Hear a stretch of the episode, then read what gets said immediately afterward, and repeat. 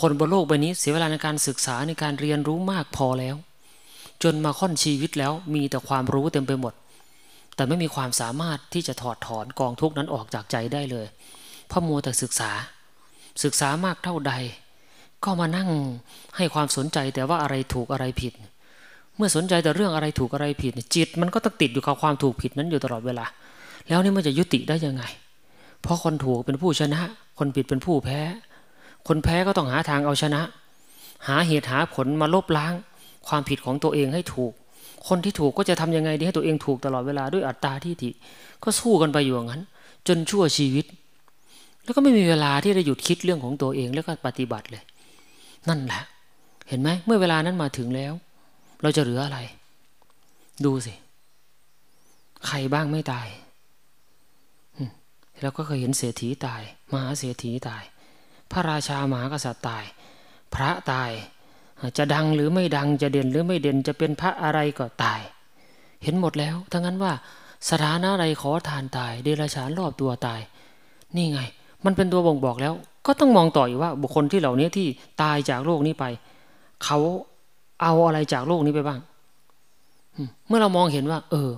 ไม่ได้เอาอะไรไปนี่ เมื่อเป็นนั้นเราต้องน้อมมาหาตัวเองว่า วันนี้ เราอยู่ในสถานะที่กำลังวิ่งไปหาอะไร อย่างนี้เป็นต้น เราจะหามามากสักเท่าไหร่ เหมือนคนกินข้าวข้าอิ่ม บางคนเนี่ยใจมันไม่อิ่มมันก็กินเยอะ กินเยอะมันใหญ่มันก็ขับของเสียออกเยอะ อุปมาเปรียบเทียบเหมือนคนเราแหละเวลาหามาเยอะๆเสร็จก็เป็นภาระที่มันเยอะ มันเลยเป็นเศษขยะเยอะขึ้นเรื่อยๆ มีอย่างเดียวคือเอาไปโชว์คนอื่น อวดคนอื่นเขา ไม่ต่างกับเด็กที่มันอวดตุ๊กตากัน อวดของเล่นกันโชว์ว่าตัวเองมี เนี่ย อย่างนี้เป็นต้นแค่นั้นเอง มันก็ไม่ต่างความคิดของเด็ก